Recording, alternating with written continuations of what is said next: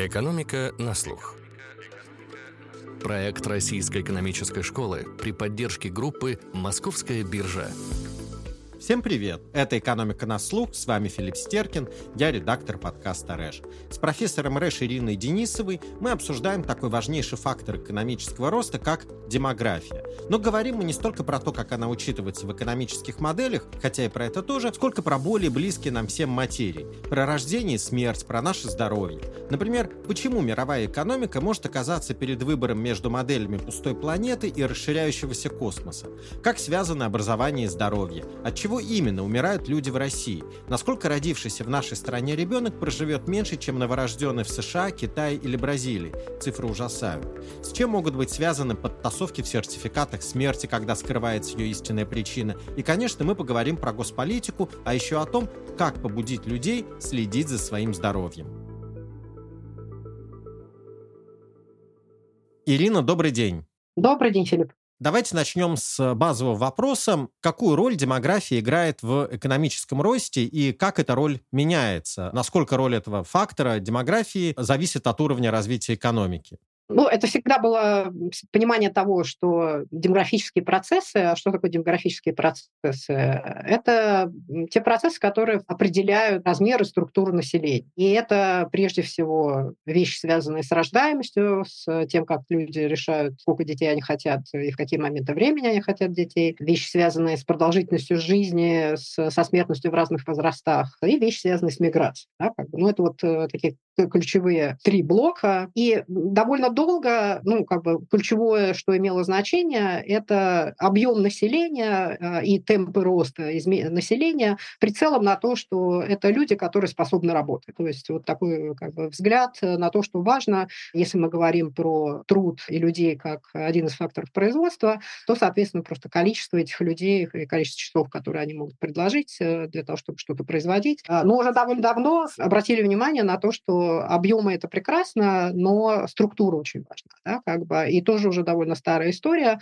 Обращать внимание на структуру населения, прежде всего возрастную структуру, прежде всего с точки зрения того, какая доля э, населения находится в трудоспособном возрасте, а какая доля населения находится в нетрудоспособном возрасте. Последние годы внимание к демографии как фактору экономического роста увеличился, и это прекрасно, э, поскольку действительно это дополнительный толчок и области и демографам, и стимулирует внимание к деталям демографических данных. И он связан с тем, что, как мы в одном из подкастов говорили, экономический рост э, замедлился, да, как бы и все пытаются понять, э, почему и что происходит. И как раз обращают внимание на демографию как один из факторов. Идея про то, что значит, один из демографических трендов в развитых странах, и многие развивающиеся страны тоже к этому тренду уже присоединились и входят в группу стран, в которых высокая доля пожилого населения. То есть стареющее население, это означает, что доля тех, кто вышел уже за пределы трудоспособного возраста, она увеличивается. Так вот, э, одним из следствий э, того, что население стареет, э, кроме того, что сам объем населения, которое способно работать, ну, доля этого населения уменьшается, изменяется взгляд на то, что это означает для экономического роста. То есть не сам как бы, объем населения, которое способно работать, повлияет потенциально на темпы экономического роста, но влияет и то, что доля молодых которые присутствуют в этой рабочей силе, она уменьшается. А это означает, что доля тех, кто способен генерировать э, идеи и предлагать новые решения, ну, как бы до сих пор никто не опроверг, нет иных свидетельств, кроме того, что все-таки основные открытия и прорывы технологические, они предлагаются людьми молодыми, да, как бы молодыми мозгами. Вот, извините, я даже я хочу заметить, что даже, например, вот Роберт Солоу, который прожил 99 лет, но свою модель, вот э, модель э, Солоу Свона, она была построена в конце 50 50-х годов, то есть когда он был еще молодым ученым. Конечно. Так вот, э, понимание того, что э, очень важно, что если у вас стареющее население и в структуре рабочей силы, э, даже тех, кто все равно находится на рынке труда, доля молодых становится все меньше, понимание того, что это влияет на экономический рост, потенциально его может замедлить за счет того, что у вас меньшая доля людей, которые способны генерировать новые идеи, и это обратило внимание на демографию. Но кроме того, вот еще как бы статьи уже 19-20 года, они обращают внимание на то, что стареющее население на фоне увеличенной э, продолжительности жизни и снижения коэффициентов смертности, но при этом невысоких коэффициентов рождаемости, которые не позволяют ну, как бы один к одному заместить. Ну вот мы все слышали, что как бы для простого воспроизводства надо, чтобы он был близок к двум, да, но мы понимаем, что во многих развитых странах он меньше двух. Да? И как раз, как пишут экономисты, вот с точки зрения семьи, ну, один у вас ребенок или два современной семьи, с точки зрения экономики э, домохозяйства семьи, э, ну, как бы разница есть, но она не настолько критична, как с точки зрения общества и макроэкономики. Как раз вот эти статьи обращают внимание на то, что если низкая рождаемость, это означает, э, что у вас будет уменьшающееся население. То есть естественный прирост населения, по крайней мере, за счет разницы между рождаемостью и смертностью, он будет отрицательным.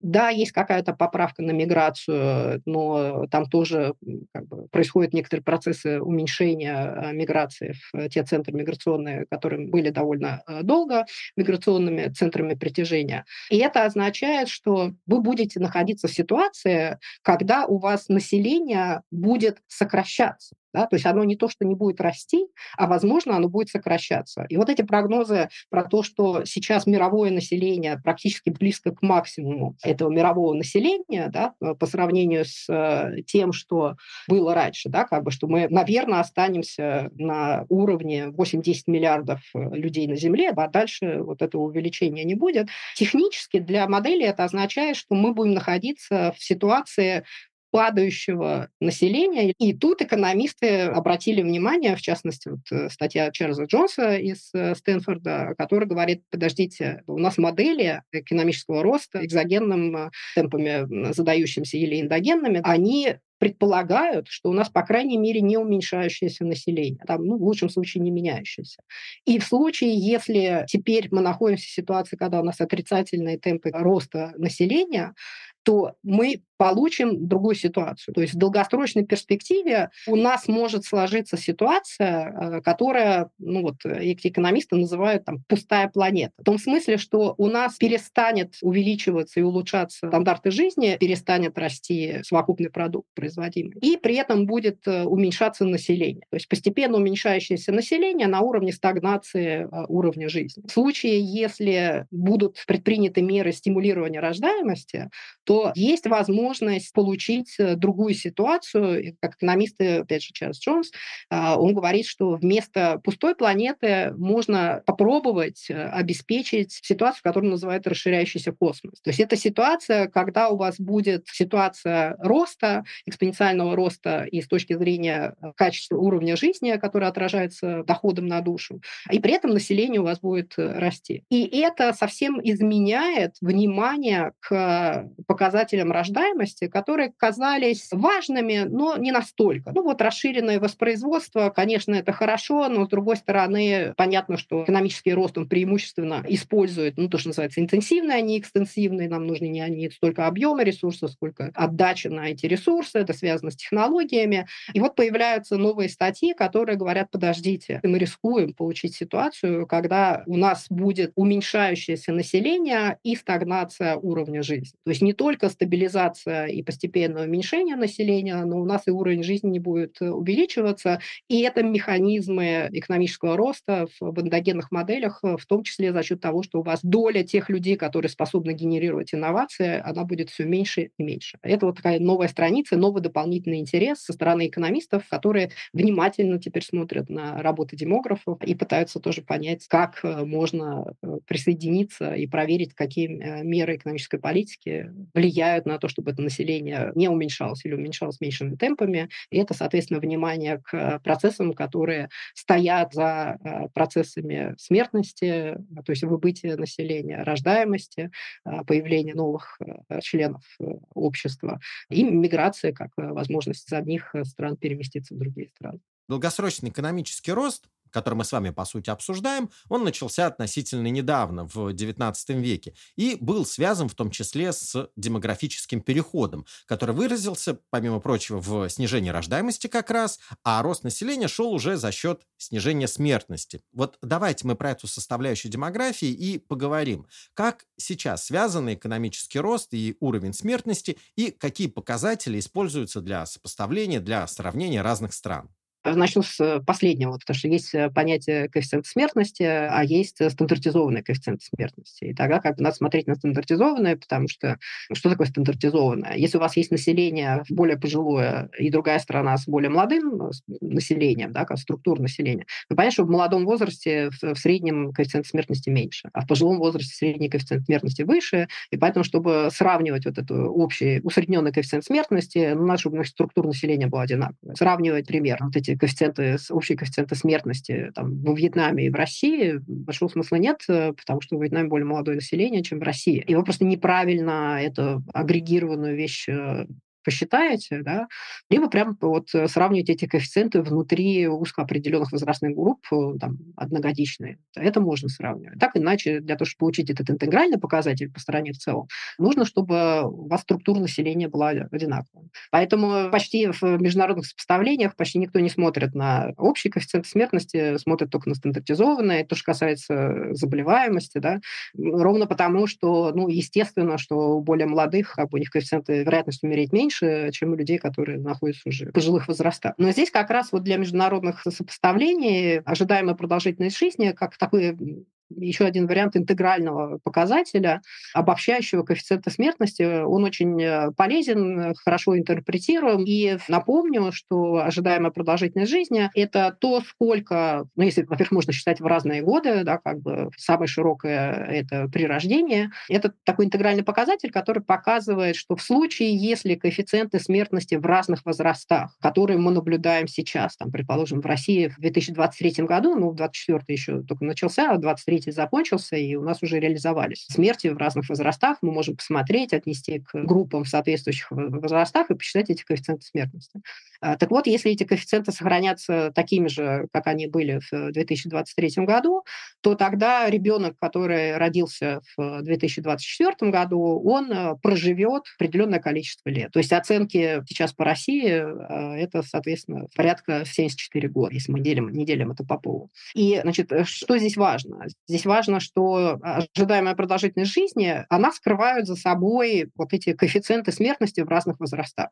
Это номер один. И номер два, хотя мы говорим слова ожидаемое, ну, можно сказать, при статичных ожиданиях. То есть если ничего не изменится, если коэффициенты будут такие, как они зафиксированы в 2023 году, то родившийся новый член общества, он проживет столько. И этот показатель, он позволяет сравнить разные страны а, по этому показателю, и вот он наиболее часто используется для того, чтобы сравнивать, межмировые какие-то сравнения делать. Да, потом, э, значит, вы мне задавали исходный вопрос я про то, что был демографический переход. Действительно, демографы обсуждают разные демографические переходы. Один из них состоит в том, что там, с увеличением ВВП на душу или там, доходов страны есть тренд, э, связанный с тем, что э, рождаемость уменьшается. Да? Рождаемость уменьшается, экономика изменяется, там есть разные изменения и процессы, которые лежат в основе, ну, в том числе числе у нас до сих пор тоже есть страны, которые находятся в процессе этого перехода, да, и уменьшают, э, снижают рождаемость, в том числе африканские страны. Чем более развитая экономика, чем меньше смертность в молодых возрастах, и младенческая смертность, да, как бы это связано с развитием а, систем здравоохранения, с развитием технологий, которые позволяют избежать этих смертей, и это революции в этой области, они произошли уже в предыдущие века, да. И в большинстве стран ими воспользовались, и поэтому, естественно, привело к тому, что рождаемость уменьшилась, э, и количество желаемых детей, которые э, женщины хотят родить, и которые в результате рождают, оно уменьшается. И это ведет к тому, что ну, вот рассчитывать на то, что у вас будет население расти за счет того, что у вас каждый раз рождается большое количество детей, в э, большинстве стран развитых и развивающихся этой надежды уже нет. Демографы вот говорят про то, что как бы еще один демографический переход – это переход к тому, что смертность уменьшается. То есть уменьшается рождаемость, уменьшается смертность, и поэтому действительно это практически автоматически ведет к старению населения. И это вот то, что объясняет современный тренд. И здесь я хочу добавить, что не только развитые страны, но и большинство развивающихся стран этот демографический переход совершили, и поэтому присоединяются к группе стран возрастной структуры населения, такой, что мы говорим о стареющем населении. Но при этом здесь же можно обратить внимание, что этот переход и такой транзит да, к повышенной доле пожилого населения в структуре населения в разных странах происходил по-разному. И вот в России мы уже давно говорим про то, что стареет население, и что-то нам надо делать, э, либо как-то приспосабливаться, либо одновременно все-таки пытаться тоже стимулировать рождаемость. Тут как раз отсылка к тому, что стимулировать рождаемость оказывается важно, в том числе, если мы думаем про долгосрочный экономический рост. А другие страны, типа Китая, например, да, как бы они прошли этот путь э, очень быстро. А, и поэтому, если условно у России было там, более 20 лет на то, чтобы к этому приспособиться, да, 20-30 лет, то уже у более молодых и изменивших свою политику и столкнувшихся с э, либо стимулировавших это снижение рождаемости, как Китай, они этот переход э, к стареющему населению, они сделали очень быстро. И это огромный шок э, для экономики, и это отдельный вопрос, как они справятся с последствиями этого шока. И с этим большинству стран на Земле жить, ну, мы надеемся, что долго, да. И это, кстати, ведь получается большой вызов как раз для развивающихся стран. Если у них стареет население, то их э, возможность перейти в группу стран богатых, они, эти возможности снижаются, потому что для развивающихся стран количество рабочей силы, количество трудоспособного населения играет большую роль, чем для стран развитых, потому что у развивающихся и капитала меньше, и качество человеческого капитала еще ниже. Абсолютно верно. И поэтому как раз большинство людей стимулируется к тому, чтобы остаться на рынке труда и не уходить с рынка труда. И это меняет картину мира. И действительно, как бы изменение сравнительных преимуществ э, стран, которые раньше полагались на большую группу э, молодого, э, крепкого, сильного населения, которое способно трудиться в достаточно продолжительное время, а, они теряют это преимущество, и тогда источники экономического роста для каждой конкретной страны, они пересматриваются. Ну, здесь есть технологии, да, как бы это, с одной стороны, значит, можно это рассматривать как минус, а плюс э, может состоять в том, что вы, э, это толкает вас к тому, чтобы искать э, технологические источники э, продолжения экономического роста, но это другая уже история, каким образом страны, которые отстают технологически, каким образом они могут э, наращивать, э, вернее, уменьшать свое технологическое отставание, э, вот, заимствуя в, прежде всего сначала. А нужно ли также стандартизировать э, коэффициент смертности, если мы смотрим на динамику динамику в одной стране, но на длинных отрезках. На длинных, конечно, да. На длинных отрезках у вас меняется структура, а она меняется, то, как устроена структура населения в стране. И есть страны, в, зависимости от того, как происходили процессы, насколько там, произошли давно или не, не, не, очень давно демографический переход с точки зрения снижения рождаемости, будет выглядеть эти пирамиды по-разному. Но, кроме того, есть еще, вот, например, если посмотреть на такую структуру по России, то мы увидим такие как бы то расширение, то уменьшение уменьшения, и они связаны с э, тем, что были периоды исторические, когда были а, повышенные коэффициенты смертности и пониженные коэффициенты рождаемости, да, были в э, там, период Второй мировой войны, соответственно, количество детей, которые родились в этот период, оно было меньше, и потом, когда они достигли, вошли в фертильный возраст, э, понятно, что общее количество детей, которые мы от них можем получить, оно будет меньше. Ну, если они колоссально увеличат количество детей, которые каждый из них родил, то это может как-то сгладиться, да, как бы. но если этого не происходит, то как бы вот эта волна, она будет затухать, но она, мы ее проследим. Довольно часто это видно меры экономической политики, которые стимулируют рождение детей, ну или, по крайней мере, даже стимулируют, по крайней мере, изменение календаря рождения, да, потому что когда у вас является какая-то программа поддержки рождаемости, ну, как бы вам предлагают денежные трансферты в случае, если вы рождаете э, там, второго, третьего и так далее детей, один из исходов, который мы можем получить, особенно если эта программа действует в это ограниченное время, ну или если люди думают, что она будет действовать ограниченное время, то есть риск того, что эта программа не увеличит общее количество детей, которые семья родила, а сместит э, календарь рождения, да, как бы. То есть они собирались родить, э, там, не знаю, второго ребенка через пять лет после того, как родили первого, ну, решили, что воспользоваться ситуацией, родили раньше. И вот это вот вмешательство в естественные планы э, людей, оно тоже эту волну того, что у вас в какие-то годы родилось больше, чем вы думали бы, последующие меньше, вот эту волну можно и там запустить. И тогда это изменяет Э, ситуацию, если мы говорим про сравнение динамики там, показателей смертности без поправки на стандартизованное население на длинном горизонте в рамках одной страны, мы будем иметь разную структуру, да, потому что у нас вот эта вот э, волна, она будет э, в зависимости от, от когорт возрастных, в каком году люди родились, у вас будет размер этих когорт разные в разных возрастах.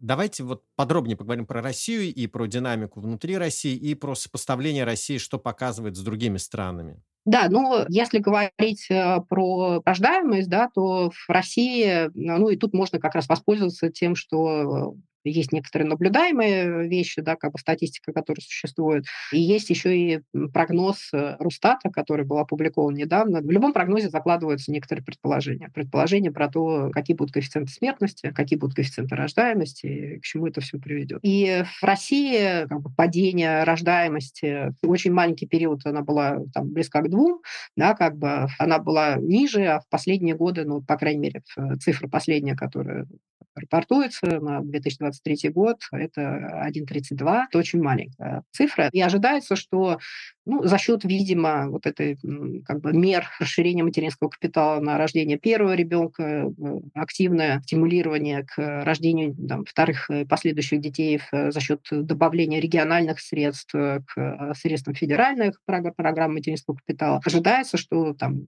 через 20 лет этот коэффициент рождаемости он повысится до 1,66. Много это или мало? Ну, это на самом деле ну, примерно на уровне таких стран, как там, Польша, Соединенные Штаты время от времени как бы им удается повысить э, и приблизиться к двойке, но как бы тоже они на ней отстоят. Не из самых успешных стран, э, которые ближе к этому э, коэффициенту простого воспроизводства, Франция со своими развитыми программами поддержки семей с детьми, они к этому приближаются. Но, конечно, в большинстве развитых стран как бы мы, мы редко видим эти коэффициенты рождаемости чуть-чуть больше двойки. С точки зрения ожидаемой продолжительности жизни, здесь вот вот эта история демографического перехода в России, она в чем-то сложнее. То есть, то есть с точки зрения демографического перехода, связанного с падением рождаемости, в России а, он произошел, этот переход, э, ну, более-менее в те же сроки, как он произошел в развитых странах. То есть э, семьи решили рожать меньше. С точки зрения вот этого демографического перехода, связанного с снижением коэффициента смертности, в России более сложная история.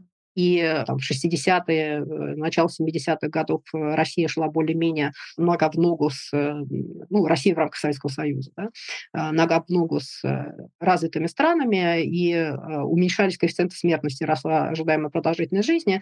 А затем у нас вот зависла ожидаемая продолжительность жизни, и в течение практически, там, начиная с 70-х годов, если посмотреть эти графики более длинные, да, как бы, довольно часто обращают внимание на уменьшение ожидаемой ожидаемой продолжительности жизни, э, роста смертности в 90-е и обсуждают, как повлияли реформы, структурные реформы в России, перехода от плановой экономики на смертность, и это очень важно. Но если посмотреть подлиннее и посмотреть 70-х годов, то э, вот эти вот падения ожидаемой продолжительности жизни в начале... В...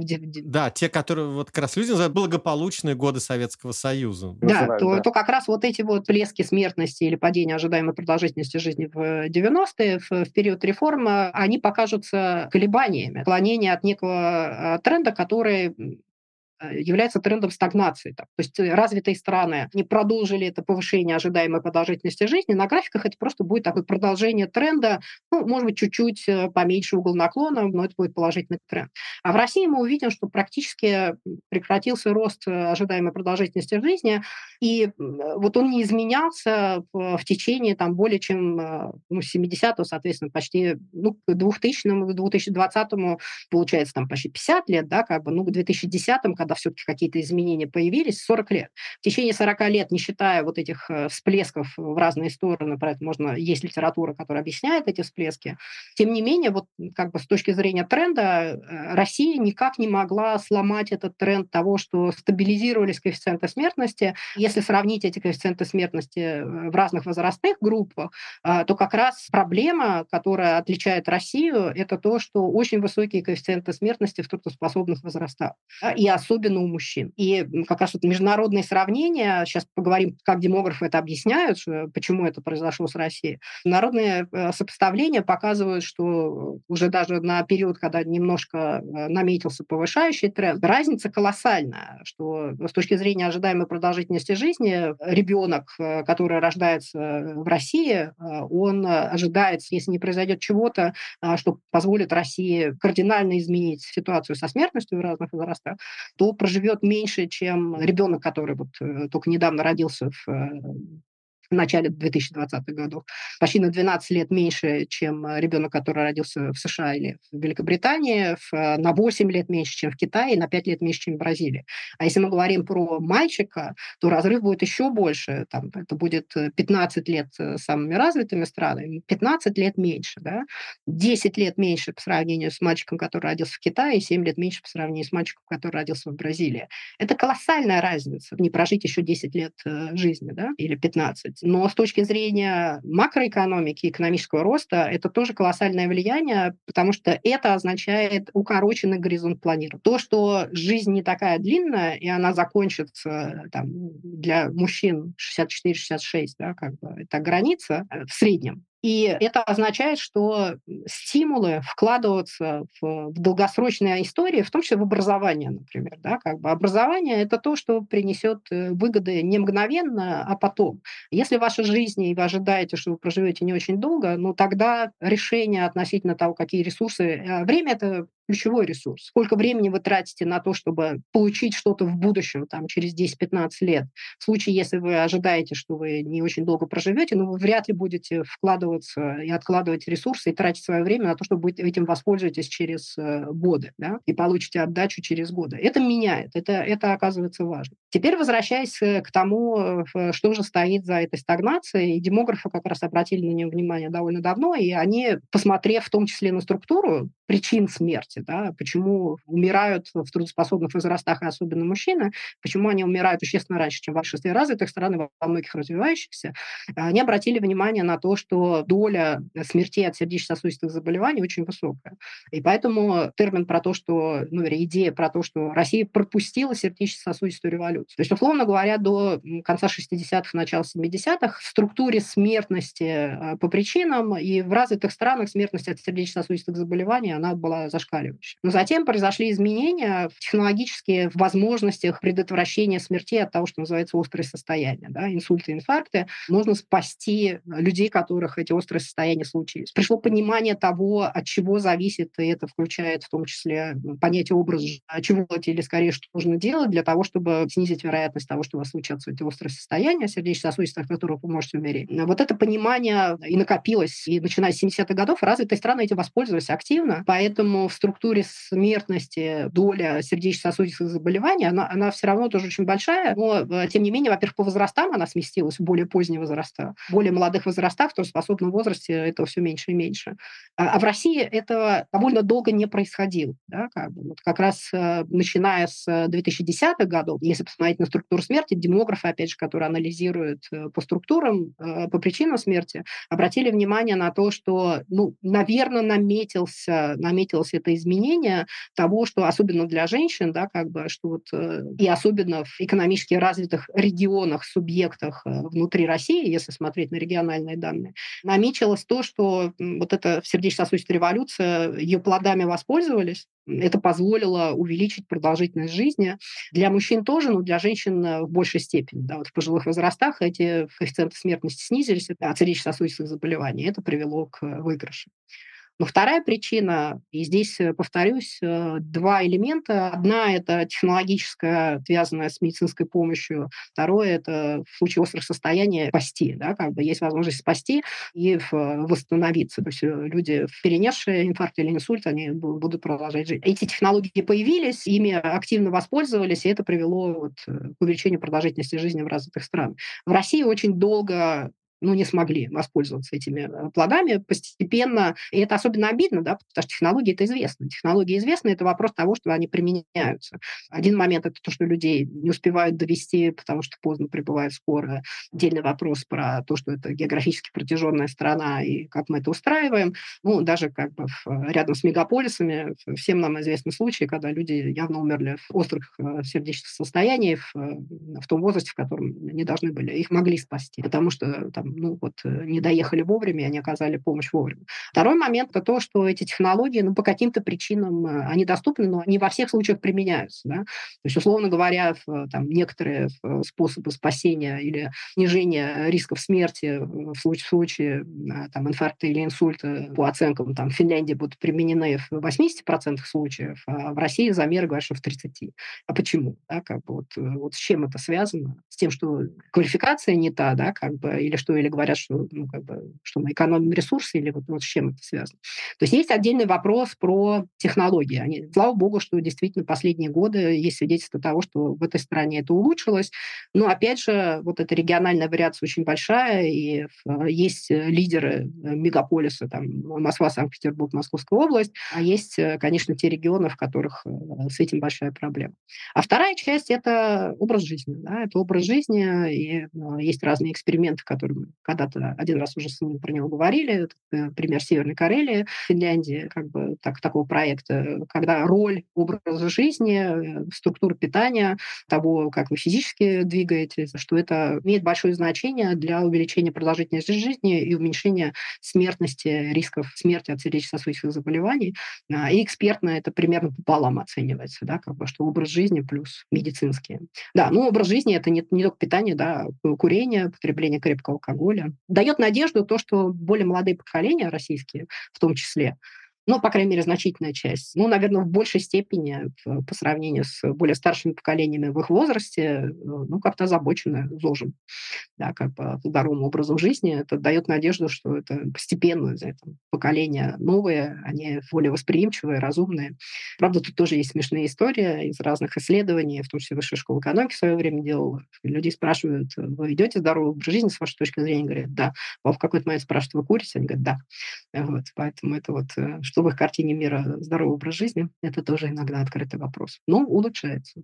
Скажите, а как э, связаны э, смертность с уровнем образования и уровнем дохода? Вот интересно, вы сказали, что короткая ожидаемая продолжительность жизни, она дестимулирует людей инвестировать время в получение образования. То есть, с одной стороны, люди не вкладывают в то, чтобы получить образование, потому что они не ожидают, что проживут долго. Из-за того, что они не вкладывают, они, соответственно, и живут меньше. Ну, это правильный вопрос. Более того, как раз вот в экономикс, то есть непосредственно уже там в моей профессии, это вопрос э, выявления причинно-следственной связи. Образование влияет на здоровье или здоровье влияет на образование, или есть что-то еще, что влияет на то и на другое. Действительно, и образование, и вложение в здоровье как что-то, что дает отдачу, ну, все-таки через несколько лет. Да? Когда вы молодой, там, чисто биологически, да, старение организма, э, обесценение здоровья, да, как бы, ну, обесценение с точки зрения того, того, что оно ухудшается. А, оно происходит э, со временем, ну, в молодые годы поменьше, в более старших возрастах побыстрее это все происходит. И опять же, то, насколько вы хотите и, и тратите ресурсы, заботитесь о том, чтобы вы чувствовали себя неплохо не только сейчас, но и через несколько лет, зависит от того, насколько вам важно, что будет э, через несколько лет. Поэтому вот опять то, что называется горизонт планирования, в экономиксе есть такой термин специальный коэффициент дисконтирования будущего. Смысл его в том, что мы все склонны лучше потреблять сейчас, да, как бы использовать ресурсы времени или какие-то другие ресурсы прямо сейчас, а отложить их, эти ресурсы на то, чтобы использовать завтра, ну, мы все это не очень любим, потому что ну, мы предпочитаем сегодня по сравнению с завтра. Есть люди, которые очень сильно не ценят будущее, и тогда они скорее будут тратить свои ресурсы на что-то еще, и это означает, что они не будут тратить время и ресурсы на то, чтобы сейчас учиться, для того, чтобы там, зарабатывать потом. Да? Они пойдут работать сейчас, потому что они хотят потреблять сейчас.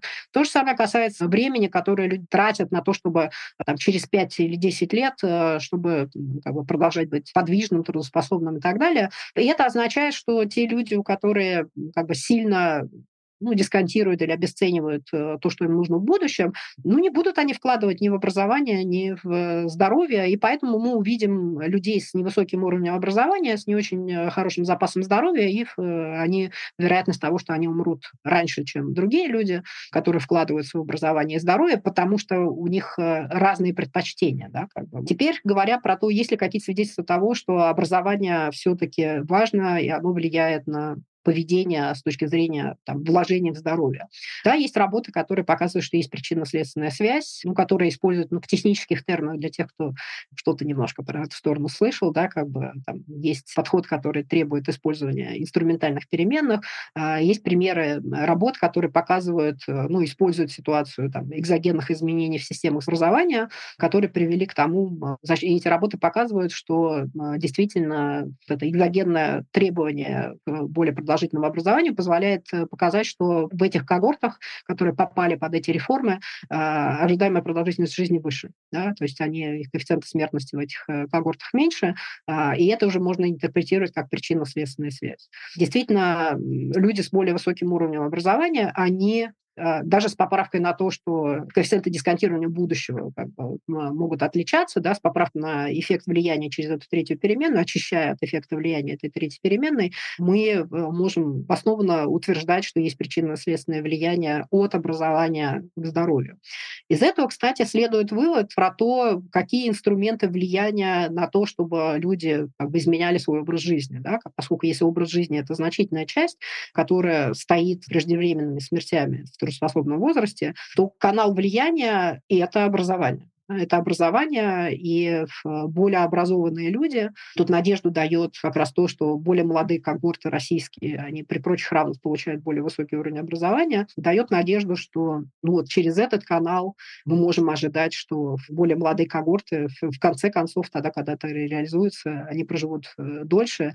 Ну, опять же, это в предположении, что не будет никаких э, там, внешних шоков, которые вот эту вот э, тенденцию а, как-то обратят вспять. У нас есть проблема, например, отследить э, то, как отличаются эти коэффициенты смертности в разных возрастах э, в зависимости от дохода людей, от образования.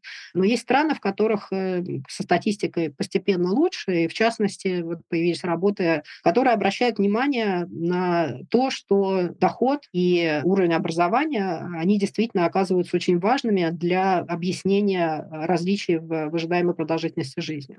Здесь нужно напомнить, что в Соединенных Штатах там, последние несколько лет э, а, наблюдается некоторое снижение э, усредненной ожидаемой продолжительности жизни, усредненной в том смысле, что для всех групп да, населения. И, и понятно, что вот эта неравномерность ожидаемой продолжительности жизни, то есть коэффициент смертности в разных э, возрастах по России, мы можем ее проследить на региональном уровне, как я уже говорила, что в разных регионах, как бы, ну, там, я говорила про рождаемость, но смертность тоже отличается довольно сильно. Есть регионы-лидеры по продолжительности жизни, Москва, область, все Северный Кавказ.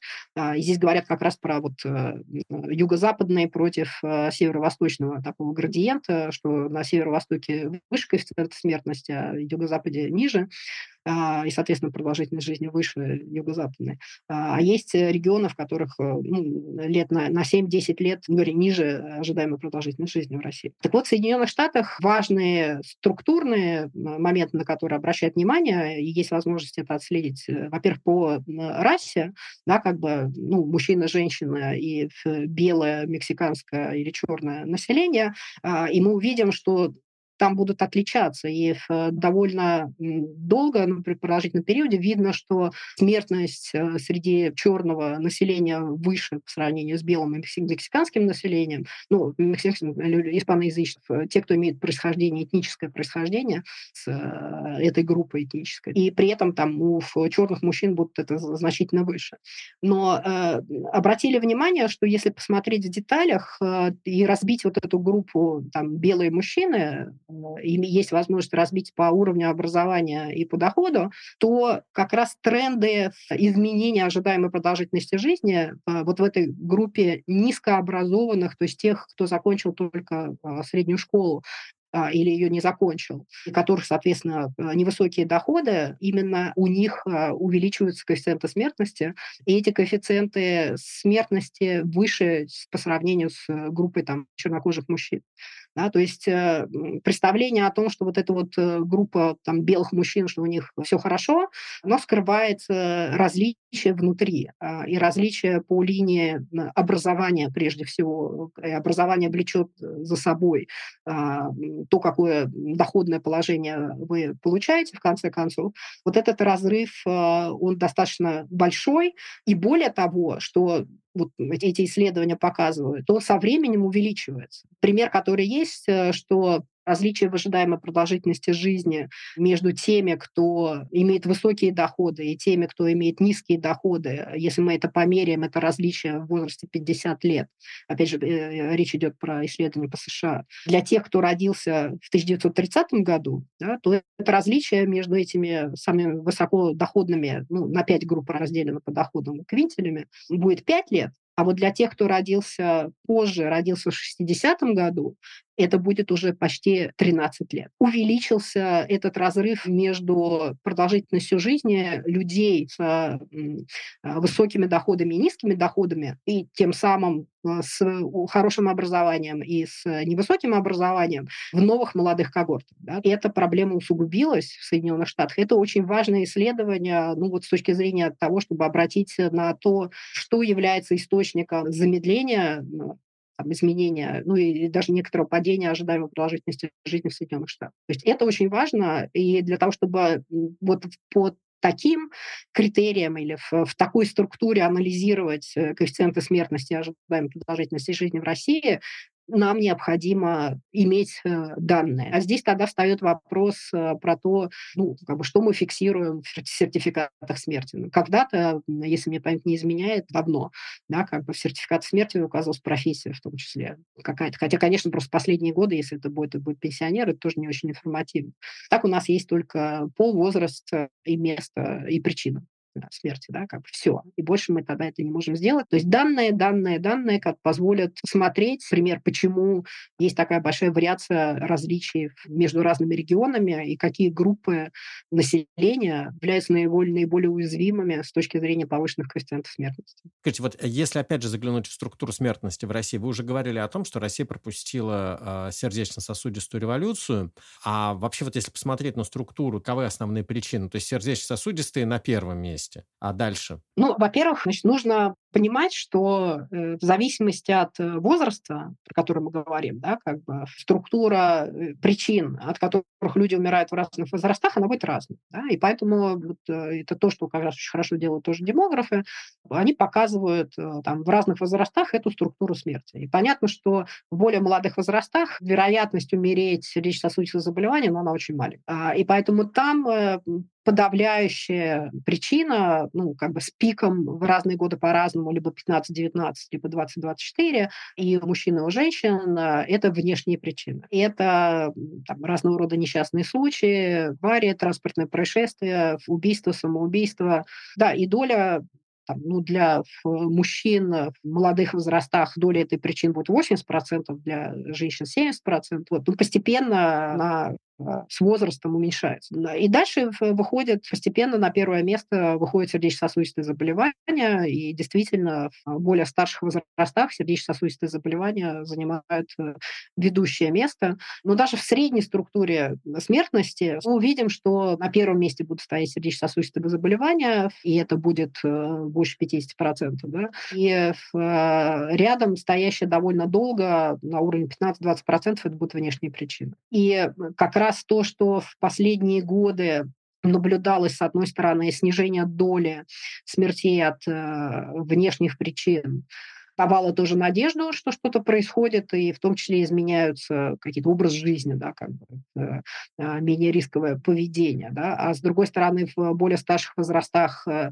а, уменьшается смертность от сердечно-сосудистых заболеваний, давало надежду, что вот, э, Россия постепенно сможет выйти на этот повышающий тренд ожидаемой продолжительности жизни и уменьшить тот разрыв в ожидаемой продолжительности жизни, который есть с развитыми странами, которые вот, Россия 40 лет как, бы, как застыла на, отклонившись от этого тренда, на котором она когда-то присутствовала. Тогда, когда изменились основные причины, а что-то произошло тоже в конце 60-х, 70-х, изменилась структура смертности, действительно смогли победить э, инфекционные заболевания и пришли на им смену другие основные проблемы сердечно-сосудистые. Тогда следующий вызов для всех был э, уменьшить преждевременную смертность от сердечно-сосудистых заболеваний, и э, большинство развитых стран, многие развивающиеся с этим справились, и теперь многие развитые страны находятся на том этапе, когда проблемы ну, со здоровьем и с преждевременной смертью от заболеваний, связанные с нарушением там, мозговой деятельности, но не инсульт, инфаркты, да, как бы, а вот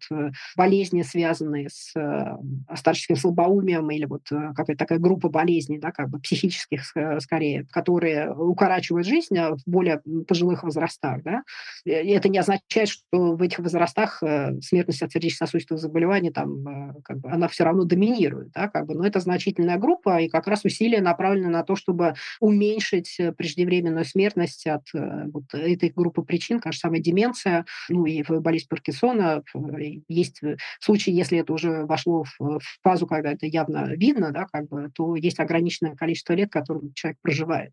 А, и он умирает скорее от того, что разрушается мозговая деятельность, а не от того, что у него сердце перестает э, работать. Вот, поэтому это другие вызовы. Да? Новое образование, соответственно. Раки, которые в странах, э, если посмотреть на структуру смерти, то можно увидеть, что в некоторых странах там, смертность от новообразования, от разного рода раков, она как бы повышенная. Но это в том числе отражает то, что люди в этих странах доживают до тех возрастов, когда эти болезни проявляются в большей степени. Да? Поэтому каждый раз здесь нужно а, немножко более внимательно быть. Да, и поэтому положительные моменты, которые отмечались а, там, в 2014-2015 году, которые, когда демографы говорили, что смотрите, у нас похоже, что мы начинаем выходить на положительный тренд увеличения ожидаемой продолжительности жизни, был связан как раз с тем, что в более молодых возрастах смертность от внешних причин, а там в том числе числе алкогольное отравление, например, да, как бы избыточное потребление алкоголя, там, которое либо непосредственно как яд, э, либо потом они там сели за руль, э, разбились. Смертность от внешних причин, она э, в структуре уменьшилась, а для пожилых возрастов поменьше стала смертность от сердечно-сосудистых заболеваний. Это давало надежду на то, что мы выруливаем на вот этот повышающий тренд. Затем опять, ну, во-первых, был ковид, да, как бы с тем, что это тоже изменило, ну, и как бы это отдельный все-таки период, который отдельно отдельно рассматривается, он как бы вовне тренда, ну, как шок, да, какой-то всплеск, который выбивается из общего тренда. Ну и дальше как бы внешний шок, который у нас тоже есть, который тоже потенциально ну, влияет и на то, как люди принимают решения относительно того, рожать детей или нет. Некоторые коэффициенты в смертности в трудоспособных возрастах у мужчин, э, как бы они, ну, они не, не, могут быть повышены да, как бы из-за э, этого внешнего шока. А под внешним шоком вы имеете в виду операцию в Украине? Ну, под внешним шоком, да. Ну, в любом случае, это зависит, э, понятно, от масштабов, да, как бы, и мы все это постфактум э, сможем посмотреть, какая доля изменений коэффициента смертности в определенных возрастах можно приписать. Э, ну, это, опять же, внешние причины будут, да, бы, что это внешние причины, их доля увеличится из-за того, что есть этот шок. Ирина, скажите, а насколько вообще, в принципе, можно полагаться на официальную статистику? Были же случаи, когда государство объявляет э, борьбу с, э, там, допустим, сердечно-сосудистыми заболеваниями, с э, онкологией, врачи просто начинают менять причину смерти. Записывают в число умерших от старости или в иные причины. Ну, начнем с того, что сам факт регистрации смерти, ну, все-таки у нас нет основания считать, что это как плохо измеряется в России, да. То есть э, в э, международной организации, в том числе Всемирная организация здравоохранения, относят Россию к группе стран, в которых все смерти фиксируются, а, регистрируются. Есть иногда, опять же, вот есть э, демографы, там группа с, во главе с Владимиром Школьниковым, у них как бы есть статьи, которые в том числе смотрят и пытаются понять, насколько по тем ну, информации в, там, в старших возрастах, насколько как бы, ну, есть какие-то нестыковки, да, как бы с, по крайней мере, с фиксацией не, это не факта смерти, а возраста, о том человек умер, да, потому что там, глядя на эти данные, можно некоторую там, зашумленность э, в очень старших возрастах, там 80 плюс, э, может быть, что-то увидеть. А если мы говорим про причины смерти, да, здесь э, потенциальная проблема есть, то, как это зафиксировать. Ну и здесь тогда это вопрос ну, профессиональной честности тех, кто заполняет эти сертификаты. Но есть другие тоже сложности, но тогда, когда у вас есть несколько заболеваний одновременно, да, и как раз эта вот проблема обсуждалась в период ковида, как раз в разных странах по-разному были разные практики, как фиксировалась смерть и каким образом там вступал ковид. И в разных странах эта практика была разная, и как раз для того, чтобы сделать международное сопоставление, ну, есть выход изящный, который используется, опять же, с подачи демографов. Вы берете смерть от всех причин по сравнению с предыдущими несколькими годами, такой усредненной картинкой, какое превышение вы видите смерти от всех причин в 2020-2021 году и вы понимаете, что основное различие между там, предыдущими несколькими годами, 20 и 21, это то, что был ковид. И тогда вы приписываете вот эти смерти, которые зафиксированы, неважно по какой причине, вот они просто реализовались. Вы приписываете это суммарное превышение, вот это ну, вот, э, тот урожай, который собрал ковид с точки зрения смертей. И тогда это не зависит от того, как э, конкретные там, инструкции или сочетания, э, указания разных причин, э, там ковид как одна из причин, основная причина или побочная, или, вот, или вообще никто не указал, это в разных странах по-разному, а в разных регионах это может быть по-разному, тогда это позволяет вам обойти да, обойти эту сложность. То есть короткий ответ на ваш вопрос. Э, да, это играет роль. Не всегда это а, намеренно искажается. Иногда это из-за того, что действительно это сложно, и одновременно есть несколько причин. Более того, некоторые причины бывают ну, как бы не зафиксированы до этого. И в конце концов, ну, даже в, есть сертификат короткий, сертификат смерти более развернутый, сертификат, в котором как бы, ну, более детальная медицинская информация сообщена. Но, тем не менее, это все равно не идеально. Ну, я к тому, что это не обязательно намеренно, а что это сложно. Да? Это сложно, это измерять в лучшем. Иногда понятно, по каким причинам, иногда не очень понятно, по каким причинам. Да, есть искажения, связанные с э, мотивами тому, чтобы картинку общую показать, а иногда, ну, в конце концов, есть иногда э, какие-то причины смерти, которые, ну, те же родственники для, ну, просят э, написать что-то другое, просто потому что есть там неприемлемая там, в этой культурной среде как бы информация, которая ну, вот, идут навстречу индивидуально. Разные есть мотивы, но есть статистические средства, которые, по крайней мере, усредненную картинку э, помогают э, получить. Ну, просто вот эта картинка, она ведь очень важна для того, чтобы оценивать э, меры государственной политики, насколько Абсолютно. они действительно способствуют снижению смертности, каким образом их нужно корректировать, какие меры должно предпринимать государство. И вот э, у нас, в принципе, мы на протяжении всего подкаста так или иначе обращались э, к государственной политике. Вот если все это суммирует, то есть для снижения э, смертности, э, какие меры может предпринять государство в России, в чем в, вот, в разработке дизайна этих мер может, могут помочь экономисты? Ну, смотрите, Смотрите, да, действительно, что как, э, как бы причина смерти э, и эта структура, ну и более того, экономисты и демографы, ну вообще вся эта профессия, она выделяет в том числе там предотвратимые или излечимые причины смерти, да, как бы вот смертность от тех причин, которые можно было предотвратить, э, а можно было вылечить. Это тоже важная информация, да, потому что выделение вот в такой структуре, оно помогает тоже понять, какая доля смертей приходится на то, что вы могли бы предотвратить, они могли бы не реализоваться. И тогда что в системе информирования относительно образа жизни или в системе предоставления медицинской помощи, там, срочной или плановой, или помощи хроническим людям с хроническими заболеваниями, что это следует изменить для того, чтобы этого избежать. Да? И э, в некоторых странах э, предотвратимые с международной точки зрения, это означает, что эти технологии существуют, и они доступны во многих странах, а у вас они недоступны. Это в таких э, странах с географически протяженных, как Россия, со своими неравенствами э, межрегиональными разного рода, и в том числе с точки зрения ожидаемой продолжительности жизни, у нас большая вариация, да, как вот, э, опять же, э, там, группа во главе с Владимиром Школьниковым, которая изучает эту региональную вариацию и между разными населенными пунктами, они обращают внимание на то, что вот Москва, Санкт-Петербург — такие лидеры, которые там лучшие технологии используют, они на себя это тянут, а другая группа регионов, она, с одной стороны, отстающая, да, как бы, но с другой стороны она тоже постепенно подтягивается к Москве и Санкт-Петербургу с, с точки зрения там, уменьшения смертности в э, разных возрастах.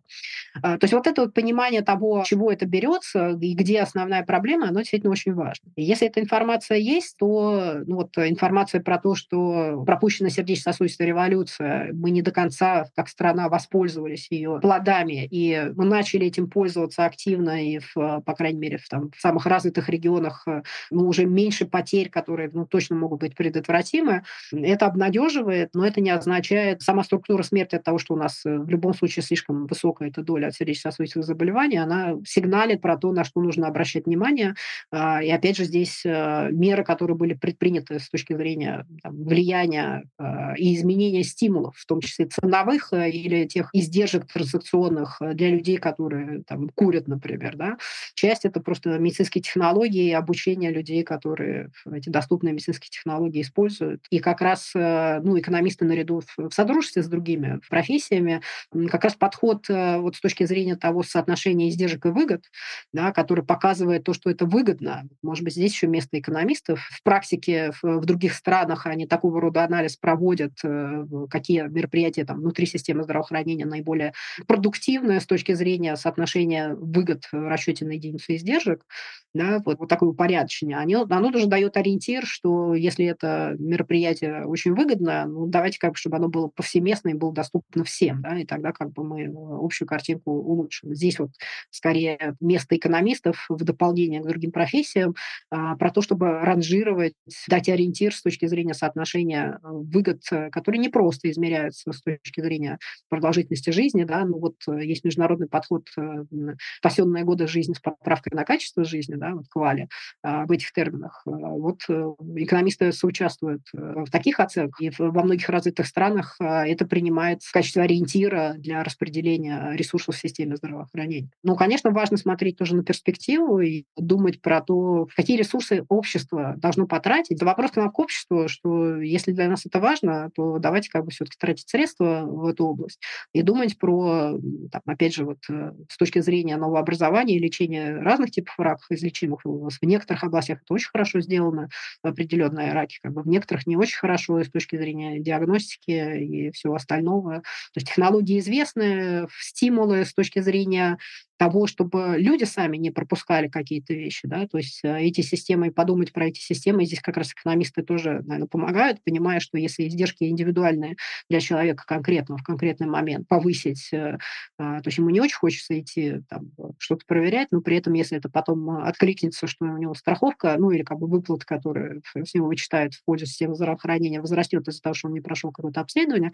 которое полагается в его возрасте пройти, а это есть во многих странах, да, как бы, что ну, тебе прислали сообщение, ты должен прийти, ну, как бы, ну, ты не захотел, как бы, ну, кто тебя заставит? Ну, не заставить, тебе потом просто вырастет э, платеж, который ты должен платить, в том числе в предположении, что как бы есть риск того, что пропустили это на ранней стадии, и тогда э, не то, что тебя лечить не будут, лечить будут, но ресурсы, которые потребуются на более поздней стадии, будут намного выше. И это, с одной стороны, э, обоснованно экономически, это для тебя стимул, тогда пойдешь, бросишь остальные дела, и это тоже сработает. Но вот э, такого рода э, вещи в содружестве. Ну, а я же не говорю про там, экономистов, которые занимаются поведенческими вещами, это просто отдельная история. И, а, у нас есть э, люди, которые этим занимаются, там тоже есть э, разные встроенные понимание того, как, бы, как нужно устроить, чтобы люди сделали это своим выбором, да, как бы, то, чего они не, не всегда хотят. Или почему они делают тот или иной выбор, а мы со стороны нам непонятно, а, и, и на что нам нужно воздействовать. То есть здесь это большая история. Да, казалось бы, хотя, в общем, стимул очевиден прожить более длинную и более здоровую жизнь. Вот, но... но это long run, как бы, а сейчас не хочется. Это, да. Э, и мы все, ну, в этом смысле люди все одинаковые, ну, как бы кто-то более организован, но в терминах экономикс коэффициент дисконтирования будущего меньше, да, вот, э, потому что как бы они понимают, что будет хуже. Вообще вся экономика – это выбор между краткосрочной э, и долгосрочной выгодой, и краткосрочными и долгосрочными издержками. Абсолютно. Вообще издержки выгоды сейчас и потом, да, абсолютно, да. Экономикс – это про это. Про то, как распределять редкие ресурсы по разным направлениям, в каких направлениях, странах и а, между тем, чтобы сейчас и потом. Ирина, спасибо вам большое. Спасибо большое. Этот выпуск продолжает серию наших подкастов об экономическом росте и его факторах. И, наверное, каждый из нас заинтересован в том, чтобы обсуждавшийся нами фактор, по сути наша жизнь, был максимально долгосрочным. Все выпуски нашего подкаста, а также тезисы к ним вы найдете на сайте Rush Guru, а еще вы можете почитать там множество материалов об экономике, финансах и образовании. До скорых встреч в экономике на слух!